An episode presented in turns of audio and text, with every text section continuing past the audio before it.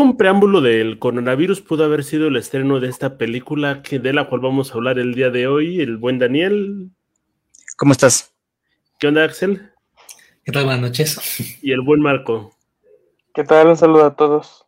Bueno, estamos hablando de 2019, una película que recaudó 252 millones de dólares, una cifra impresionante si no nos damos cuenta de que su presupuesto fue de 200 millones de dólares. Entonces, es muy divertido. Vamos a hablar mucho de esta cinta que es Dark Phoenix.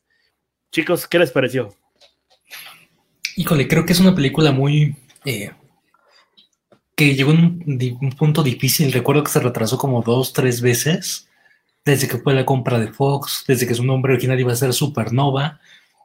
Yo creo que la pondría como X-Men 3 sin Wolverine, porque prácticamente tiene muchas similitudes, o sea, prácticamente es el mismo escritor Simon Kinberg, pues repitiendo como, como lo mismo. Yo creo que la película quedó mucho a deber de lo que era la saga Phoenix, de repente se siente como que iba a ser como algo más grande, pero como que todo termina bien apresurado al final y como que no termina de cuadrarte es, es muy rara la película, ¿no? O sea, mm, hoy la estaba volviendo a revisar después de unos meses. Yo la vi cuando, bueno, en el cine, y la volví a revisar cuando ya estaban pasando en, ya en TV, ¿no? En Fox, me parece, Fox. Y ya, este, ahora, hoy que la voy a revisar, me, hay unas partes muy, muy interesantes, como la fotografía, o unos diálogos por ahí, pero sí se siente como una total desconexión a lo que se venía trabajando en esta nueva saga de películas eh, con todo el elenco joven, por así decirlo, ¿no? No sé, como que... Y, es raro, ¿no? Porque Simon Kimber, pues, estuvo involucrado en, prácticamente todo el universo mutante, ¿no? Entonces, sí se siente muy desconectado de lo que todo se venía trabajando. Yo esta película tuve oportunidad de también verla en el cine.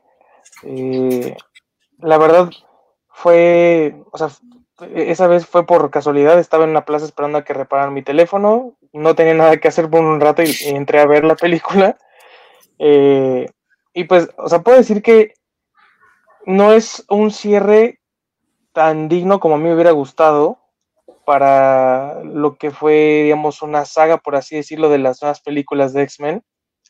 Porque creo que las, las entregas anteriores a lo mejor no son obras maestras, pero habían dejado un estándar, ¿no? Y en esta sí se nota que la película sufrió varios cambios, que a lo mejor, bueno, ahorita vamos a hablar al respecto, pero creo que eh, el problema aquí es muchas de las cosas negativas que se podrían decir de esta película, no me parece que sean enteramente responsabilidad de ellos concretamente.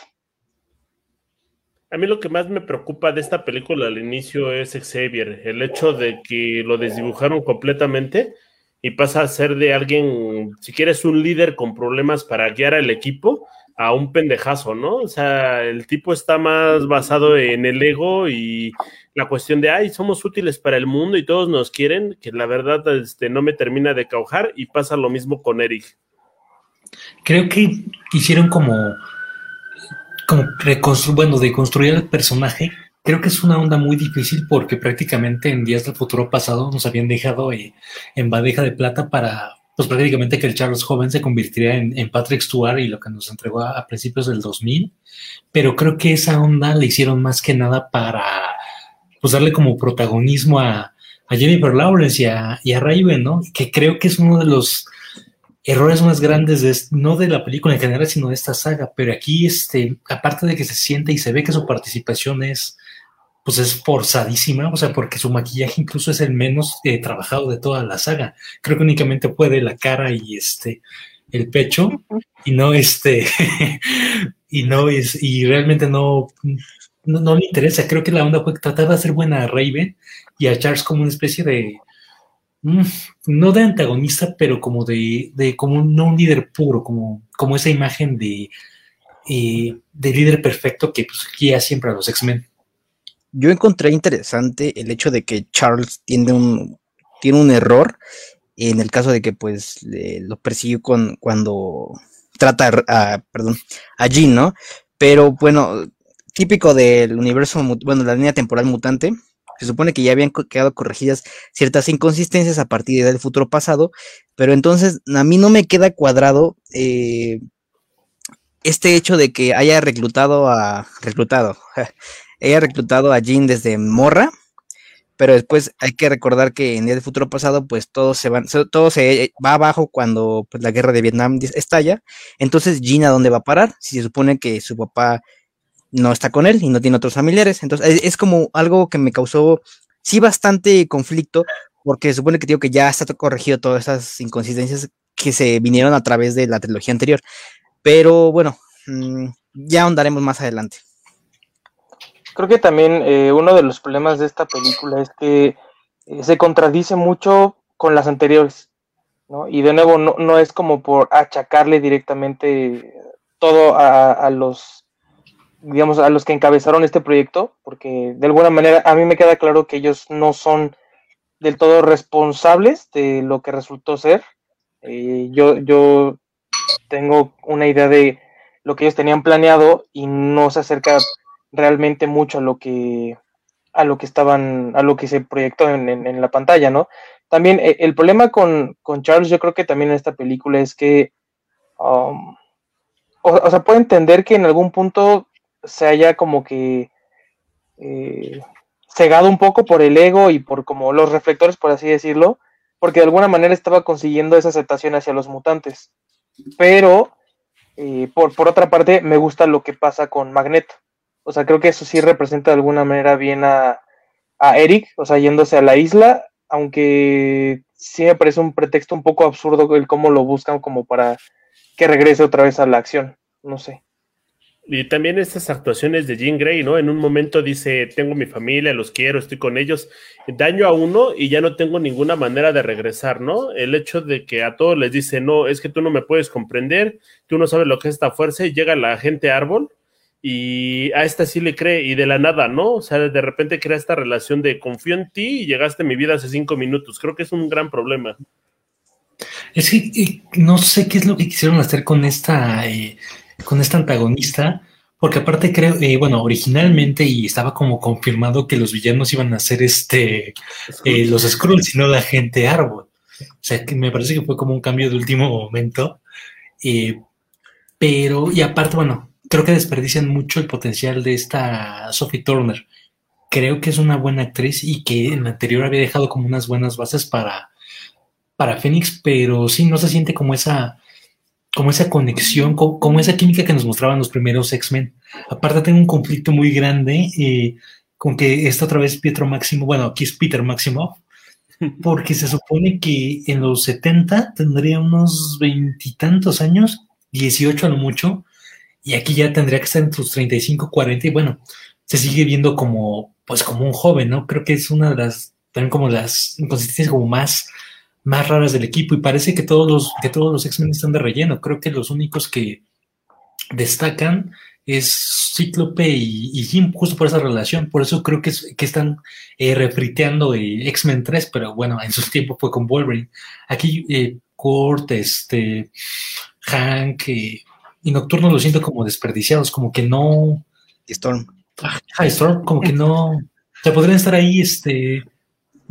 Están ahí como de relleno para. Pues para llenar como el, hueco de que sean realmente un equipo de, X-Men. Fíjate que en ese sentido, eh, cuando tú te pones a, a buscar las noticias que transcurrieron para esta película, es que sí, en efecto, finalmente los villanos iban a ser los Skrull, iba a haber una invasión planetaria eh, y es cuando los X-Men iban pues a tener como una, una batalla ahora sí, pues más significativa, eh, si obviamos la del tiempo y, obviamente Apocalipsis, ¿no? Bueno, todo. Entonces, eh, se dice que hubo tres, tres, tres este, sesiones de reshoots, ¿no? Entonces, no gustó la primera versión, vamos con la segunda, vámonos con la tercera. Y bueno, aquí te das cuenta de que no, no, no, no, no hay como un tono establecido. O sea, si, si bien está como la, la depresión de Jim, pero yo no le encuentro como un tono establecido a toda la cinta, ¿no? Como dices, los X-Men están de relleno y la única parte donde destacan es quizás en la gloriosa escena de la batalla del tren, ¿no? Esa batalla creo que es de lo poco bueno de la película, porque ahí creo que sí representa como a un, no, no sé, creo que en esa escena me gusta cómo manejaron a Magneto también. O sea, porque ahí sí se ve un Magneto en el que realmente se preocupa como por sus aliados mutantes, por así decirlo. No sé.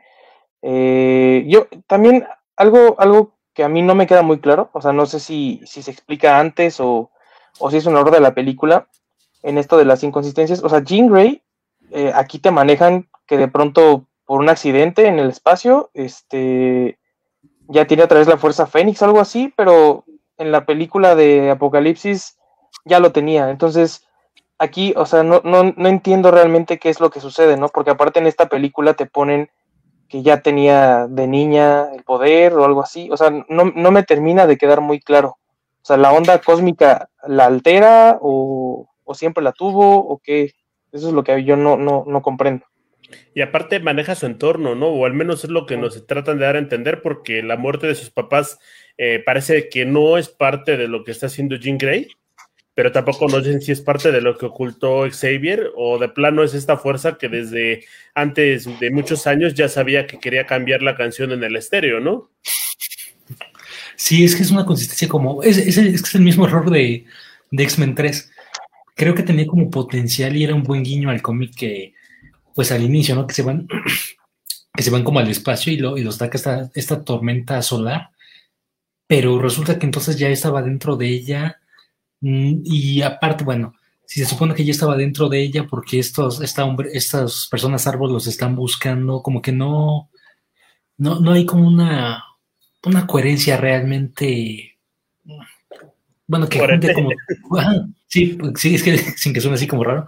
No hay una, verdadera como coherencia a esa, a esa fuerza Fénix. Aparte, creo que no se siente como una como una amenaza real, se siente como de hecho algo muy, muy mínimo, incluso cuando vemos como las batallas y todo esto en Nueva York, se siente como, minimizaron mucho las cosas, tomando en cuenta cómo estuvo las batallas de Días del Futuro Pasado, de Apocalipsis, que eran como unas ondas, pues de ya incluso de carácter mundial, aquí se siente como una, como una pelea de barrio, o sea, como una amenaza mínima.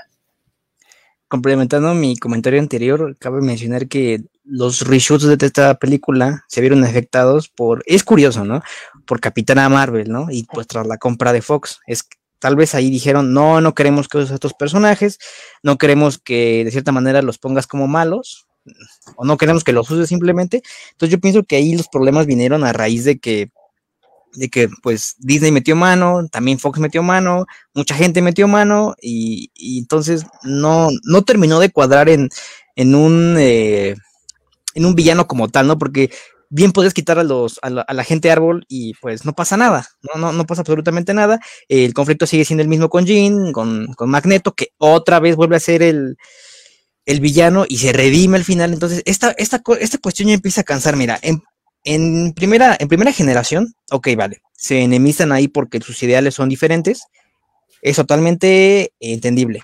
En la segunda, porque Magneto teme del futuro, entonces quiere matar a, a, perdón, a Raven y aparte se quiere vengar contra el gobierno. Ok, también perfectamente entendible. En el tercero, ok, está un poco con, calzador, como diría Axel, ahí de que pues Apocalipsis lo controle, pero bueno, también es de cierta manera es forzado, pero entendible. Pero aquí ya es muy cansado y de verdad no hay una manera en la que yo le encuentro creíble este sentido de que Magneto vuelva a ser el malo también eh, es, así como decía Daniel, lo, lamentable de todo esto es que, o sea, por querer, o sea, por, por obligarlos a no utilizar personajes y volver a grabar todo, no tuvimos una mala película, tuvimos dos malas películas, o sea, porque Dark Phoenix es una mala película y Capitana Marvel es una muy mala película, ¿no? Y digo, o sea, de una lo entiendo porque lo obligaron a grabar tres veces, pero la otra, que literal todo, todo lo que quería como para según destacar fue una porquería, entonces ese, yo creo que es como la, mayor derrota, porque es bueno, quitaron personajes de esta para que la otra brillara y la otra fue un éxito. Pues sí, se, entiende, pero en esta realmente ninguna de las dos termina por caer bien. Y creo incluso que si tú pudieras, o sea, si pones a comparar las dos películas, la gente sí prefería decir como, bueno, pues al menos X-Men, o sea, los, porque al menos esos personajes ya te han transmitido otras cosas. No porque sea la mejor película de, esa saga, pero al menos tiene momentos más memorables que Capitana Marvel. Y, al final del día, o sea, yo, por ejemplo, los villanos sí me parecen un poco planos en, ciertos aspectos, pero si hubieran sido los Scrolls, yo creo que sí hubieran dado un impacto muy distinto. por ejemplo, hay, momentos, no puedo decir que toda la película, pero hay momentos clave, por ejemplo, cuando Xavier no, no le puede leer la mente.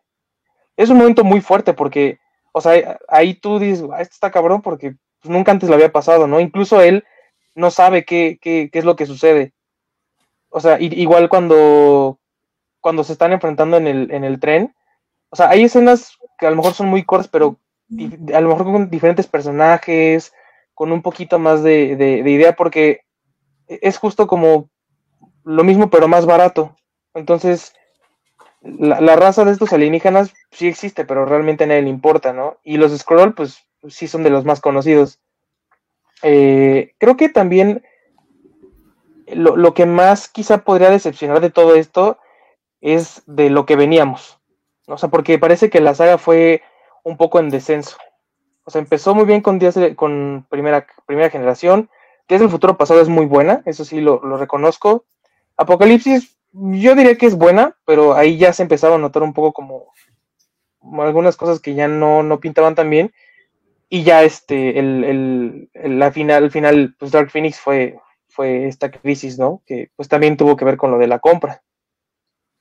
Algo que no me quedó claro rápido ahí con los, con la gente árbol scroll, es que cuando llegan a la Tierra, ok, y el, este scroll se, se apodera de la apariencia de la bella Jessica Chastain.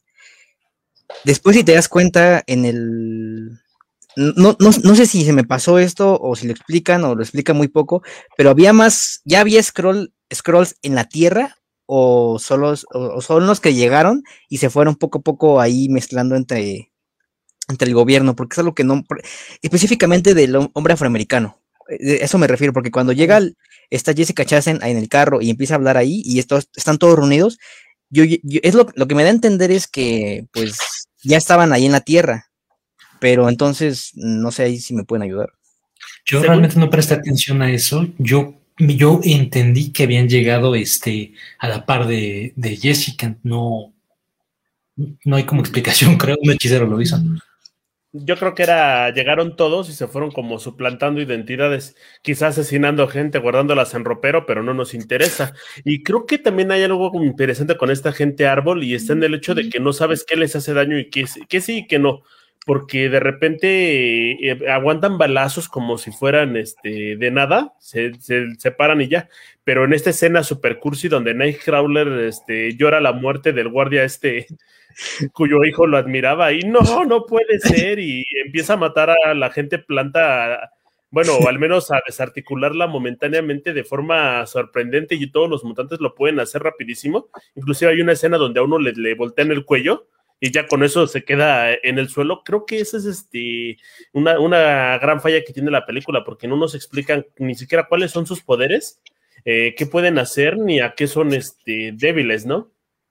Es que yo siento que los metieron a salvapor, porque incluso eh, en el reparto original estaba Olivia Moon, que iba a repetir su papel de Cycle de eh, Apocalipsis, y el cuate este, el que le hizo de Colossus, que tuvo una línea en toda la trilogía original que fue Mystique, iba a repetir aquí como un este, ay, como un, guardia de los Shiar, que también supuestamente iban a aparecer a cuadro. Se siente, más bien no se siente, es evidente que cambiaron toda esta onda mitología de los alienígenas y los metieron este, ahí con, con, calzador. Otra cosa que no, me, que no me gustó de la película, y creo que es una onda que, que hace que no se sienta como una película de los X-Men, es que los X-Men siempre han sido como personajes que, pues, que han, sido odiados, que han sido marginados, que, pues, que la gente no los quiere, ¿no? Y que aquí los quieren ver como héroes solo por hacer la competencia a Marvel Disney con los Vengadores. Creo que es también otro de los errores de, la película, porque pierde toda la esencia que, habíamos, que había estado manejando la saga y que incluso se vio en Logan, que entre comillas hace en el futuro de esa misma línea temporal. Algo más de, de ese sentido es que, no sé si estén de acuerdo conmigo, pero a mí lo personal, el, al menos en cómo llevaron, cómo trataron el personaje de Mystic, se me hizo mm, interesante, se me hizo bueno, no le, no le pongo un reproche, salvo pues sí, cierta sobreexplotación, ¿no? Ya al final. Pero ya en esta película sí estoy de acuerdo en que tiene una pésima escritura este personaje, porque hay diálogos en los que de verdad odio, odio este personaje, ¿no? O sea, no, no le encuentro siquiera una cabida en, dentro de su contexto para que diga estos diálogos, ¿no? Me siento específicamente cuando ella dice eh, que los, las mujeres siempre lo salvan a ellos y que el equipo debería llamarse X-Women, ¿no? O sea, y, aquí Axel me va a dar toda la razón, pero los X-Men ya de por sí desde sus inicios son inclusivos. Entonces, meter este diálogo todo, mm, quiero creer que pues por la agenda política, pues está echando para, echando a la borda todo el trabajo que han, que han construido, ¿no? Tanto en el cine como en los cómics. Es que aparte es, absurdo pensar como en esta, en, esta parte de inclusión, porque el, mismo origen y, e historia y significado de los X-Men es eso. O sea, las diferentes características en distintos personajes que conforman un equipo, ¿no? O sea, es un hombre peludo azul, un sujeto que no puede quitarse las gafas, un hombre en silla de ruedas, una mujer afroamericana. O sea, son distintas personalidades y con distintas características que al final del día creo que es bastante claro, ¿no? Incluso desde muchísimo antes han habido personales, perdón, personajes homosexuales, o sea, también personajes que le han dado a todo. Entonces, realmente no veo como esa, esa, no veo por qué como el estar neceando con ese tipo de cosas, porque al final es, pues no es, no es que no existan las sex women, o sea, existen grupos eh, completamente de mujeres y, el problema es que se pueden hacer películas, pero, o sea, se tienen que dividir las cosas. Y aparte, o sea, creo que ahí sí estoy de acuerdo, creo que ahí está, está de más. Eh, en cuanto a lo de Mystic, no sé, yo, yo tengo un poco de opiniones encontradas. El problema que yo tengo es que en ciertas partes, de, y no solo de esta película, sino de las otras, parece más como la historia de Raven que de los X-Men. Eh, eso porque me parece que le dieron demasiado protagonismo en, en, varias películas. No porque no es un personaje importante, eso me quedó claro desde primera generación.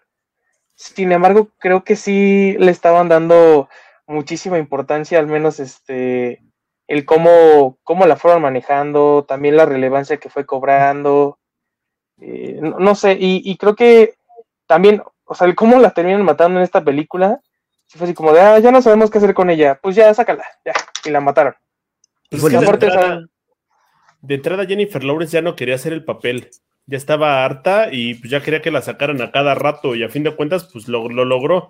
Y sí, eh, si les pregunto a todos ustedes, ¿cuándo Mystique se convirtió en un personaje bueno, tan querido para los fans que lo tenían que meter en las películas a fuerza, ¿no? Creo que se basó mucho en el hecho de que en la primera película fue, entre comillas, la única villana que se salió con la suya, ¿no? Creo que ahí dependió un poco más de que eh, después de primera generación, Jennifer Lawrence eh, saltó a la fama con los Juegos del Hambre prácticamente pues, ahí le, dieron un foco muy importante y le hicieron como, como el eje medular de, los X-Men.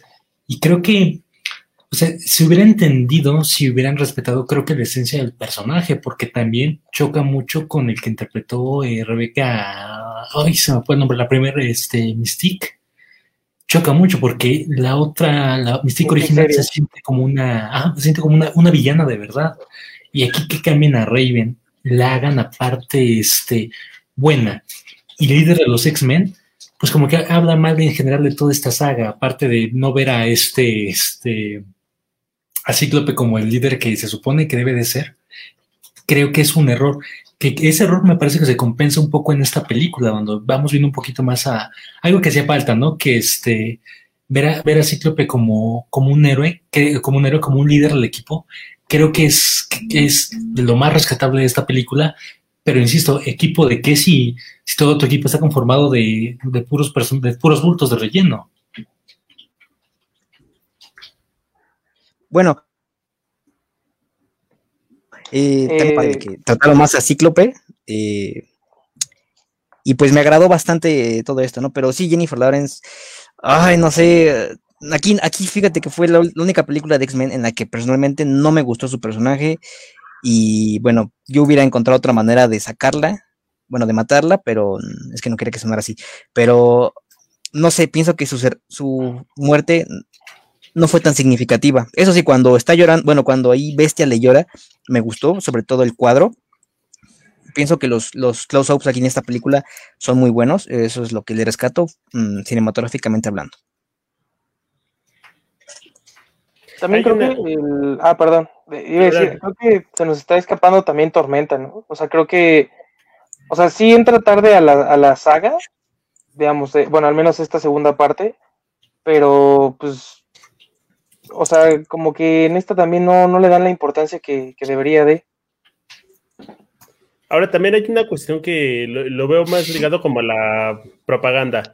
El hecho de que la película haya tenido tanto reshoot creo que también hizo que se perdiera un poquito y lo agradezco un poco. Porque ves que al principio todos los hombres malditos son los que ocasionan los problemas, ¿no? Javier con esta necedad, este Cyclops con su te quiero apoyar, pero tengo que ser tóxico y tengo que ir contigo a todos lados. Y eres que, pues no, este, eres un peligro, mejor te mando a otro lado, ¿no? Inclusive el papá que la abandona prácticamente de la nada, ¿no? Y está en esta parte de las mujeres, de, por ejemplo, estamos hablando de Mystic, de es la única que se logra acercar a ella, de casi casi lograr convencerla de que son una familia y demás, ¿no? Y, y la malvada en estas cuestiones. Entonces creo que a fin de cuentas, inclusive en la pelea final donde dice, no, mis sentimientos no son el problema, no, no me hacen débil, mis sentimientos son lo que me hacen fuerte, ¿no? Tiene estos momentos cursis donde creo que sí iba ligada la película a convertirse en propaganda de este tipo, pero a fin de cuentas lo perdió.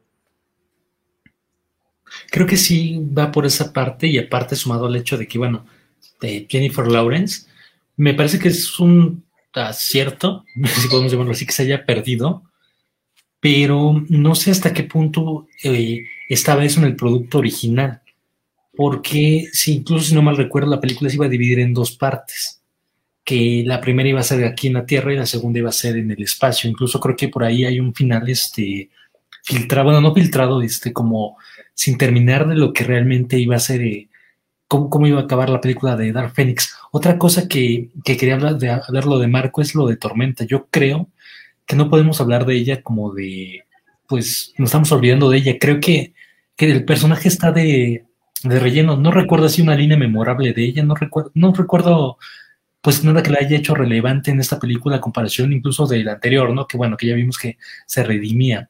Otra cosa que no hemos abordado, que creo que es lo mejor de la película, es el soundtrack de Hans Zimmer. O sea, me parece que, que el soundtrack es buenísimo. A mí me gustó mucho. Incluso puedo, o sea, como que te, te olvida o dejas pasar estos temas clásicos que hizo John Ottman eh, a principios del 2000. Creo que el soundtrack es buenísimo, que va muy bien a la, como esa temática cósmica de la película, pero me parece mucho soundtrack para tan poca película. En ese sentido, con el soundtrack, creo que solo se me hace memorable el canto de la mujer, que sobre todo en el final, ¿no? Oh, no, no tengo aquí grabado cómo es, pero, pero sí este, lo tengo muy presente, es como de lo que identificaría más rápido con esta película.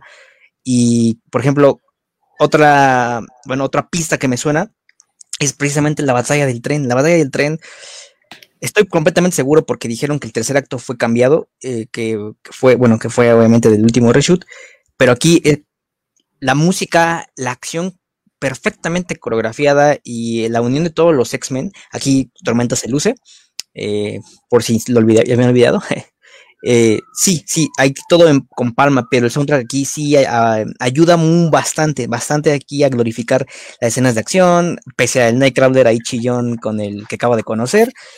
Entonces, pues, mm, bueno, bueno, bueno, y pues si puedes en tu siguiente comentario podrías decirnos cómo acababa el final, porque eso yo no lo sé. Se supone que este, que el final original iba a ser una onda muy tipo Capitana Marvel, iba a ser Jean Grey este, volando y eh, ya con la, ahora sí que con la, con la entidad cósmica de Fénix destruyendo las naves de los Skrulls.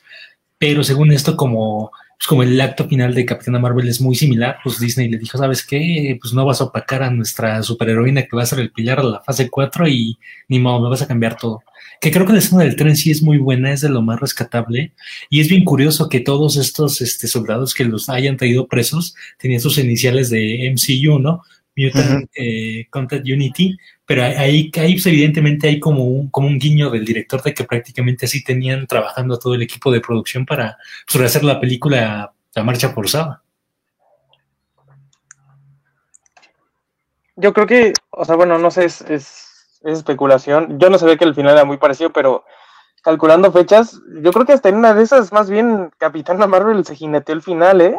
O sea, porque según recuerdo, Dark Phoenix ya estaba muchísimo más planeada para esa Iba a salir en noviembre del 18. Sí, entonces, o sea, no me extrañaría que a lo mejor había una similitud, pero al final yo creo que sí terminaron como que, pues por ahí cortándole la idea y, jineteándosela un poco. creo que también el, el problema con, con, o sea, por cómo se desarrollan algunos personajes, es que sí parece muy improvisado. O sea, no sé, me da la sensación incluso como que es como que son varias películas en una sola. O sea, siento que es como cuando le encargas un proyecto de trabajo a un equipo, cada uno hace una parte y al final la juntan. Entonces, pues de repente sí hay cosas que van conectando, pero pues de repente hay cosas que no. Entonces, o sea, sí, sí se ve de repente como que con distintos tonos y no, no, y no matices, o sea, se ve como muy, muy extraño.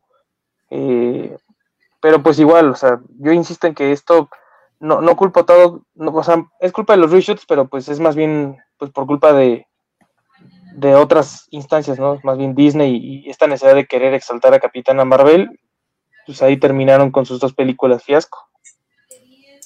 Creo que las dos peores cosas que tiene esta película, aparte de que de Sophie Turner, ya veremos por qué después, está en el hecho de las peleas. Hay partes donde están resolviendo los poderes y prácticamente todo es CGI. Vemos, si, si les quitas el CGI, nada más son dos personas o tres personas moviendo las manos de un lado para otro y no tiene ni sentido, no tiene lógica la forma en la que lo están realizando.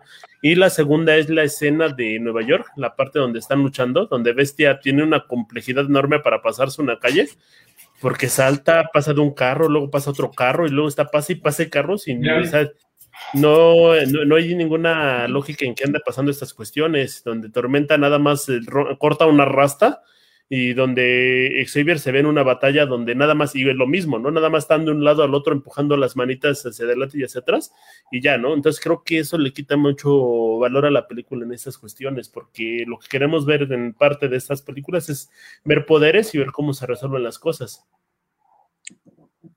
Algo que eh, dices sobre las peleas es que creo que no hemos tocado. Eh, ¿Recuerdan cuando van los X-Men a, la casa de Jean? Pues no sé si lo tomen en cuenta, pero a, a Peter lo nerfearon de una manera horrible, horrible. Al menos en Apocalipsis, recuerdo que Apocalipsis le, rompió el pie, ¿no? Le rompió el pie. Pero aquí lo nerfean de una manera tan, tan fea. O sea, tú piensas que cuando ya Pietro, Peter ya va a correr ahí sobre los escombros de las casas que se están destruyendo, pues ya va su escena, ¿no? Hasta te imaginas qué canción nos van a poner ahora. Pero, oh, sorpresa, Jinso le quita pues su siguiente soporte y ahí quedó, ahí quedó Peter, ¿no? Entonces sale volando sale volando y sale con heridas que dices, bueno, ok, se cayó, pero tanto era para sí, a menos desde mi perspectiva. Es que yo creo que el personaje ni siquiera debería estar ahí, es, como les había dicho hace rato. O sea, se supone que ya tendría que ser una persona como de cuarenta y tantos años, o sea, y se sigue viendo un chavillo de, pues, de 20, 30 años. Yo creo, que nada, yo creo que nada lo metieron ahí para, pues para crear expectativa, a menos que, la, que hayan borrado y por cuestiones de, de reshoots a, su personaje porque no se explica por qué desaparece prácticamente de la película. Creo que hubiera sido como, como de mucho apoyo y, pues, en las como batallas finales. O sea, en, Días del Futuro Pasado lo entendimos, ¿no? Pues, ahí es un chavillo que tiene que regresar a su casa. En Apocalipsis pues, se queda con ellos hasta el final, pero aquí como que no hay, no sé, no hay un sentido de que, de que no esté. Y si las peleas creo que no aportan nada. De hecho, así como, como dice Memo, te quedan mucho a deber de, para una película de los X-Men incluso, no sé, se supone que Dark Phoenix es una historia incluso un poco más íntima, ¿no? De los personajes. Pues prácticamente un pilar en la mitología de, los mutantes. Debería ser incluso como una lucha intelectual entre Jean y Charles, pero no, no, no, no hay este, no se siente que valga la pena este tipo de, pues, de enfrentamientos otra vez tocando el punto de Mystic, creo que aunque me gustó la parte que hubiera muerto, que incluso te la ponen en los trailers para que, pues para que digas, ah, bueno, murió, vamos a este, vamos a verla ahí al cine. Creo que hubiera sido interesante ver la dinámica de Raven contra los hombres planta, porque ella era prácticamente la única que podía, que podía cambiar de forma que hubiera sido interesante ver esta psicología del personaje o esta reacción de que se está enfrentando a algo que nunca se había enfrentado, que es prácticamente un símil hacia ella. Y también eh, algo, bueno, a lo mejor no es tan importante, pero, o sea, de lo que se quedó como pendiente es, según yo, en, en la, en la parte final de Apocalipsis, cuando ya está Peter con la patita, con la patita rota, Tormenta le dice, oye, ¿le vas a decir que es tu padre? Eh, sí, tal vez después. O sea, y, y, nunca, o sea, nunca se ve en esta parte de la película, porque pues desaparece después, ni hay un guiño de que habló con él o algo, o sea, no, o sea, ya no vuelven a decir nada. Entonces, o sea, sí es como, pues, ¿qué, qué, qué onda, no? O sea... Tal vez había en, pues, lo que todos, lo que todos eliminó, ¿no? O tal vez, pues sí, es que tal vez muchas circunstancias se pudieron haber resuelto de cierta forma en todo el material que se eliminó o en las primeras versiones de, de la cinta, en los primeros cortes, por así llamarle, ¿no? Entonces, pues nunca lo sabremos, desgraciadamente, a menos que asaltemos Fox. Bueno, Disney. Disney. O ya Star, Star Channel, pero eh, hay una interesante donde Xavier no quiere llevarse a Tormenta a la pelea final porque dice que no quiere que la pierdan, algo así. No sé por qué metieron esa escena, la neta no tiene ni razón ni motivo. Creo que era más fácil que no se llevaran a Bestia este, por parte de Eric, porque creo que es más, más inútil, ¿no? Y también la parte de los mutantes que acompañan a Magneto se me hace bien risible, ¿no? Porque no tienen así como que ni, ni siquiera un poder original, ¿no? El rasudo se salva porque está interesante el poder, pero creo que si te pueden cortar el cabello y esa es tu debilidad, pues tampoco está tan chido, ¿no? Es que son personajes como de relleno, o sea, realmente no. Si lo vemos desde esta, desde esta perspectiva, pues prácticamente en los dos equipos, en los tres, incluso en los villanos, no hay como, como personajes que sean memorables. O sea, incluso esta Jessica Chastain me parece que incluso yo siento que su actuación se ve muy plana, muy. No tiene expresión. está actuando como un árbol. Ajá, muy, muy inexpresiva. No, no sé cómo haya sido su papel, que creo que era esta Liana, originalmente eh, de los Shear, pero aquí se siente como, o sea, como incluso como que fue a, fuera de huevo a, grabar los reshoots, ¿no? De, ¿Sabes qué? Hay que, hay que rehacer la película, ven otra vez. Y sí, o sea, los equipos, o sea, no, siente como personajes de rellenos, o sea, se puede morir alguien y tú dices, ah, X, o sea, tanto que, incluso nada sentimos a, Peter y eso porque ya lo teníamos de referente de las anteriores. Si se hubiera, si hubiera desaparecido Tormenta, Nocturno, pues, realmente no lo hubiéramos sentido. No, desgraciadamente fue un... Yo esperaba mucho porque, bueno, Chastain es una gran actriz, hay que decirlo, y ha trabajado con grandes, grandes directores, pero aquí no, no, o sea, hay una total, es que ni siquiera, ni siquiera sé cómo describirla porque yo ni siquiera sé qué, qué hace ahí, ni siquiera sé qué es, o sea, un punto que dijo hace rato Memo es que no sabemos sus poderes, ¿no? Precisamente cuando ella tiene fuerzas que, ok, ¿cómo? ¿Qué? Si bien te dicen lo de que quieren repoblar su planeta y, y reconstruirlo aquí en la Tierra, y es como de, no, no, no, no entiendo cómo la fuerza Phoenix va a ayudar a eso. O sea, no, no. Es que aparte es, es, bien, es bien raro porque todo como que medio lo vas descubriendo o lo asumes. O sea, ves que pasa algo y, ah, bueno, pues es súper fuerte. Ah, bueno, pueden absorber gente. Ah, bueno, se pueden transformar en ellos. Por ejemplo, o sea, sí me impactó cuando Xavier no puede leerle la mente, pero no te explican por qué. O sea, es porque es un alien, es porque a ellos no se puede. O sea, porque realmente eso no, no, no se explica, ¿no? O sea, hubiera sido interesante saberlo. Eh, también creo que, o sea, e-, eso de que se ven como muy inexpresivos, no es que los defienda, creo que lo que querían hacer o dar a entender era como que eran, eran como villanos que no se inmutaban. Eso es lo que yo entendí, pero le salió muy mal. O sea, se ve como, como si de verdad estuvieran, oh, no, no me lastimas. Pero es que en ese sentido, o sea, te lo creo de la parte del otro alien, el, el, alien Niga, el alien Niga.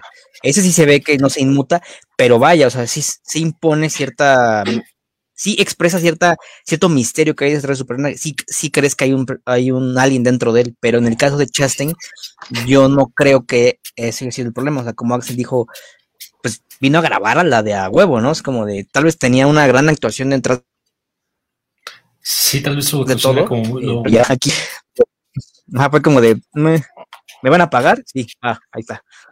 Ahora, ni pagar, a lo mejor te, pues, está en tu contrato, ¿eh? Tienes que, que venir o hay una demanda. Ahora, me encanta esta cuestión donde se respete un poquito a los cómics en el afán de que Phoenix es quien se destruye, entre comillas, porque hay historias, historias, historias, pero creo que esta parte donde se convierte en el guantelete del infinito, eh, me, preocupa, ¿no? Porque vemos que el cine de repente va como a muchas estéticas, ¿no? Eh, en los 90, todo el anime, cuando alguien, un personaje desaparecía, se volvía luz estelar y salía volando como en lucecitas, ¿no? Y ahorita tenemos el efecto polvo. Y creo que fue algo que marcaron los, este, los Avengers y vamos a tener para mucho rato, ¿no? Yo creo que ahí como fue una especie, fue, sí, o sea, no influencia, fue como orden directa de, pues de, de, ahí de Marvel Disney, de, ¿sabes qué? Pues hazlo así, se ve lógico, total, este, aunque haya incoherencia, pues la saga ya va a acabar, o sea, ya, ya no vamos a tener que andar como dando explicaciones. Pero me, que... Ah, pero me parece que, este, que es un recurso que, pues que se, que se quemó mal. Incluso podríamos decir que la saga de Fénix está quemada, incluso ya maldita del cine, ¿no? O sea, porque volver a hacerla dos veces en menos de 20 años, y escrita por el mismo cuate que escribió la anterior, y que salga así como que como que va a hablar mucho de, que este producto va a ser muy difícil de tocar para una futura este, adaptación o producción. No sé cómo, quizá en alguna serie de Disney Plus cuando lleguen ahí los mutantes, pero no creo que, que quemaron muy feo el cartucho. Me parece que esta película tuvo que haber este, tuvo que haber eh, agarrado otra saga para adaptar. En su momento pensé que quizá el complejo del Mesías y que y por qué no había mutantes, y eso iba a concordar con la película de Logan, porque ya no hay mutantes, se cierra el círculo, vámonos, acaba la saga, pero otra vez tomar Dark Phoenix y hacerlo así no, Pienso que se le está, se le achaca mucho, mucha culpa al escritor, a Simon, porque bueno, o sea, aquí sabemos que los culpables fueron Disney y, y, Fox, ¿no? O sea, pienso que ahí sí, sí, sí en ese, en ese sentido, o sea, entonces darle toda la culpa a Simon, no creo. Sí, tuvo culpa porque, bueno, si estos diálogos son, son, son mierda, hay, que, hay que reconocerlo, pero bueno, al final pues ya es estudio. No sé si el final, aunque, aunque lo metamos todo así muy forzado, de, cierta manera tiene sentido. Aquí te explico. Mystic ya no está, por ende, cuando Wolverine despierta en el futuro, se entiende su ausencia. Eh, Jean renace porque se ve el Phoenix ahí, Jean renace, entonces todos los eventos ocurren de cierta manera normal y, ya, ¿no? Entonces Charles queda, sigue estando dañado y mata a todos y pues Logan, ¿no? Entonces, pues e-, esa es la única forma en la que yo encuentro es una coherencia. Que, ah, lineal, por así decirlo, la única parte en la que yo no te podría encontrar una, una explicación lógica sería Magneto, porque no es que al final se, se a entender que se quedan ya como compadres, pero en el futuro, donde, donde despierta Logan, pues no está Magneto, entonces, pues, ¿qué onda, no? No sé, ¿a ustedes qué, les hubiera gustado que, tomaran en vez de dar Fénix? O sea, porque mm, sí es una saga como muy importante, pero, pero pues prácticamente la hemos visto como desperdiciada. No, no creo que les digo, insisto, no creo que haya sido como lo ideal volver a tomar esta, esta saga. ¿Qué, hubieran hecho ustedes de tener como la posibilidad, retomando esa, esa versión que hicimos de Linterna Verde de yo hubiera? Dividirlo en dos partes. Definitivamente. Y no usar scrolls. No lo sé. Meterlo en un mundo posapocalíptico. Si quieres, mete a Dark Phoenix, pero el asunto de hazlos enfrentarse al peor terror al que se han enfrentado los X-Men, donde no hay vuelta atrás y donde vengan todas las consecuencias de 10 días del futuro pasado, presente, pues pretérito, plus con perfecto.com y este, explotarlo bastante bien, ¿no? O sea, le pudo haber este, metido otra, otro tipo de cosas porque tampoco se nos explica muy bien qué es Fénix, ¿no? Sí sabemos que es esta entidad, entidad que es una cósmica, por cierto, que es uno de los errores que ya marcamos para todas estas cintas, pero a fin de cuentas, pues tampoco es como que tenga mucho control sobre Jean Grey. O sea, no hay como una vocecita hablándole, diciéndole tienes que matarlos a todos. Nada más sabemos que de repente le salen unas venas tipo Evangelion y le cambian el color de los ojos y ya con eso es mala.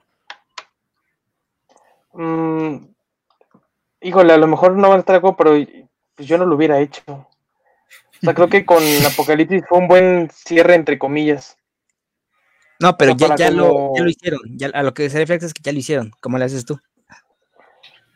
Bueno, quizá, o sea, modificar lo de los hombres árbol, eh, quitar la trama de, de, de Fénix, o sea, sí que puedan seguir utilizando los poderes, pero no, no dejarlo como, no, no, no centrarte como en, en, en el Fénix.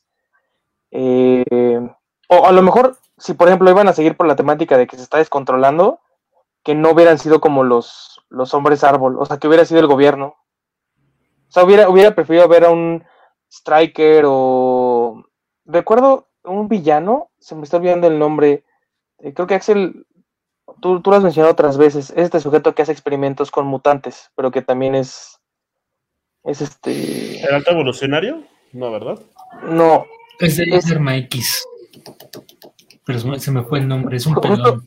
sale, sale ahí como un guiño de él al final de Días del. No, al final de. Él es Mr. Sinister. Por ejemplo, hubiera preferido ver eso. O sea, hubiera No sé preferido iba ver. ser un villano de si continuaba la saga con Fox. Iba a ser el próximo gran villano. Yo hubiera preferido eso a, a otro como este episodio como de Dark Phoenix, por ejemplo. O sea, tratando de, de experimentar con, con esos poderes, a ver qué, qué sucedía. Y es que, o sea, a mí la historia es- sí me gusta, o sea, la original, pues, me gusta la intención, pero la ejecución es muy mala y es muy difícil porque, pues, si no tienes los materiales necesarios y a cada rato estuvieron cambio y cambia el proyecto, pues no sé, ¿no? O sea, yo siento que sí les hubiera quedado bien si no le hubieran metido tanto la mano. Yo siento. Porque por momentos se ve Como que siempre. sí funcionan algunas cosas. Pero justo en este regrabar y regrabar y tanto andar cambiando y quitando, ahí yo creo que fue donde se descompuso todo. ¿Y qué les parece esto? En lugar de esto, pues, tenemos la historia de Prieto, la vamos a decir Prieto a partir de ahorita. Eh, sí le dice a Magneto que es su hijo y por azares del destino termina muriendo o acabando en una situación donde está en peligro. La única forma en la cual Magneto lo puede salvar, ya sea por culpa o por amor, es a través de los poderes de Phoenix, ¿no? Entonces sabe que Jean Grey los tiene y le empieza a manipular, ¿no? Tienes un crecimiento de los dos personajes, tienes la historia que, tiene- que nos quedaron a deber y aparte tienes un buen rendimiento de Phoenix como tanto villana que se sale de control como de Magneto que la está tratando de controlar. Y justificas la ausencia de Prieto en el, en el futuro. ¿Mm? ¿Mm? Creo que es una onda interesante, pero igual que Daniel, yo lo hubiera dividido en dos partes, un poco como, pues, como la saga del cómic, que la primera fuera que ella, que Jean este, pues, toma la entidad y de cierta manera la maneja un poquito, y ya en la segunda parte va perdiendo el control y pasa todo esto de pues, que Magneto le quiere manipular, y eso me parece que hubiera sido una, una bueno, es que es como se planeó la película, en, pues, prácticamente en dos partes, que iba, que según iba a conectar con la, con la trilogía original, pero uh, se queda, se queda ahí en, en una mera idea. ¿Tú, Daniel, cómo la terminabas? Ah, las dos Pues, partes, ¿no? Perdón. Sí, las dos partes, pero sí, totalmente prescindir de, de los scroll, la gente árbol, disculpa, y ya, ¿no? Entonces, sí, pero aquí a, a Magneto desde un principio yo lo había, yo lo había puesto como bueno para romper eh, de una vez por toda esta cadena de que Magneto es el malo, Magneto es el malo. Desde, desde un principio unir a Charles y a Eric como, como los compadres que, que son y que serán y que siempre están en mi cocoro. Pero es que son Martin Luther King y Malcolm X, entonces siempre tienen que estar en conflicto. Pero ya para finalizar, chicos, ¿qué les parece este cierre? A mí me parece redondo, creo que es lo, el único acierto que veo en esta película, en el hecho de que terminen con el juego de ajedrez, ¿no? Porque fue algo que vimos desde el principio de las sagas y que sea el final. Le quitaba el Fénix volando por ahí, este, papaloteando, pero creo que es un buen cierre así. Eh, como en Los Simpson, March y esta Lisa es un final y basta. Creo que, que, que aplica bien. Sí me hubiera quedado nada más con lo del ajedrez, porque sí es una onda simbólica, así que me acuerdo de X-Men 1, cómo acaba la película, igual la presión plástica jugando. Creo que, ajá, tal cual, creo que esa onda del ajedrez es, es, es un gesto muy simbólico de ambos personajes, no solamente en el cine, en el cómic, o sea, prácticamente te remiten a, a eso, ¿no? Y es muy interesante porque prácticamente representan a ellos jugando con, pues con, con sus, este, pues con sus, este, adeptos, ¿no? También le hubiera quitado el Fénix porque te dice que, que podría haber en una lejana posibilidad muy, muy, muy remota una secuela. Creo que le hubiera quitado a, Jean completamente y nada más con ellos como amigos. Hubiera, es, me parece que es el cierre correcto para los dos personajes. a Hank no lo hubiera dejado en la escuela. Creo que, aparte de que se ve demasiado joven, insisto, para su edad, creo que Hank ya había dado suficiente en la, en la saga. Creo que Scott es el que debe haber, haberse quedado en la escuela y ya con eso. Pues sí, de cierta forma sí, pero te digo que no quitar a Hank habría chocado bastante con este final. Es que digo que yo trato de conectar todo, Logan y pues ve ahí a, a, Hank, ¿no? Hola Logan, llegas tarde y pues entonces, ¿no? Mm, entonces, pero de ahí fuera, buen final. Yo sí, sí defiendo el hecho de que el Phoenix esté al final, porque bueno, es Phoenix. A mí lo del juego de ajedrez me gustó mucho, o sea, porque también es es este tratar de, pues sí, o sea, darle ese cierre como de alguna manera y literal terminar como, como empezaron, ¿no? Creo que es de las escenas más, más icónicas de, de todas las películas, ¿no? Cada vez que Magneto y Charles están hablando sin estar este, peleando, o sea, cuando están realmente como hablando de sus ideas es lo más, de lo más interesante, ¿no? Eh, yo creo que me hubiera gustado que la película tuviera, hubiera sido un poco distinta, o bueno, que hubiera tenido eh, sus, sus, ideas originales. No creo que hubiera sido mala película, la verdad. Eh, y pues es una lástima porque al final del día, en general, o sea, en términos generales, la saga, o sea, bueno, la nueva saga, por así decirlo, me parecen que son muy buenas películas. O sea, no, no considero que ninguna sea o aburrida o mala. Y esta, no puedo decir que es aburrida, pero tampoco es así como muy buena, ¿sabes? Pero hay peores, la verdad. O sea, yo personalmente sigo prefiriendo ver Dark Phoenix que Capitana Marvel. Tan solo por la pelea del tren, la pelea de Brooklyn y ver morir a Mystique, porque me cae mal. Quiero preguntarles, ¿se quedan con X-Men 3 o con Dark Phoenix? Ay, yo me quedaría con la 3 porque al menos sale Logan y hay mucho sentimiento emotivo justo al final donde le clava las garras y pues prácticamente te quiero mi amor, pero te tengo que matar. Creo que es emotivo y le da un toque de dramatismo que aquí no tuvo, ¿no? Lo mismo. Yo también me quedo con la 3, y también porque tiene una de las escenas más chidas hasta el final, que es cuando Magneto está en el parque y se esfuerza y mueve la pieza. O sea, esa escena también está muy chida. Y mueve la pieza. Sí, concuerdo, ya. Perfecto, ¿quieren concluir con algo más, muchachos? pues que te la puedes, si quieres echarte un maratón de X-Men, te puedes soltar esta y no va a pasar absolutamente nada. Concuerdo, puedes ver la saga de X-Men y esta película es completamente prescindible, que es una pena que haya acabado, que la franquicia que, la franquicia madre que, que puso el género en el, en el mapa haya acabado así, es una pena, y que lo hayan notado los productores, creo que es, creo que es una falta de respeto al género, pero bueno, habrá que ver qué, qué hacen con el, inminente reinicio de, los X-Men? Eh, pues creo que es un, un resultado desafortunado para lo que venía siendo una saga buena eh, a grandes rasgos, eh, pero espero que en un futuro tengamos la oportunidad de, ver como otra vez a los X-Men, espero que no, no, mucho tiempo después, pero y que también le den ahora sí una buena interpretación a este arco, porque sí es uno de los más importantes yo considero como en el mundo de los superhéroes. Y pues pinche Capitana Marvel, ¿no? Jodió dos películas.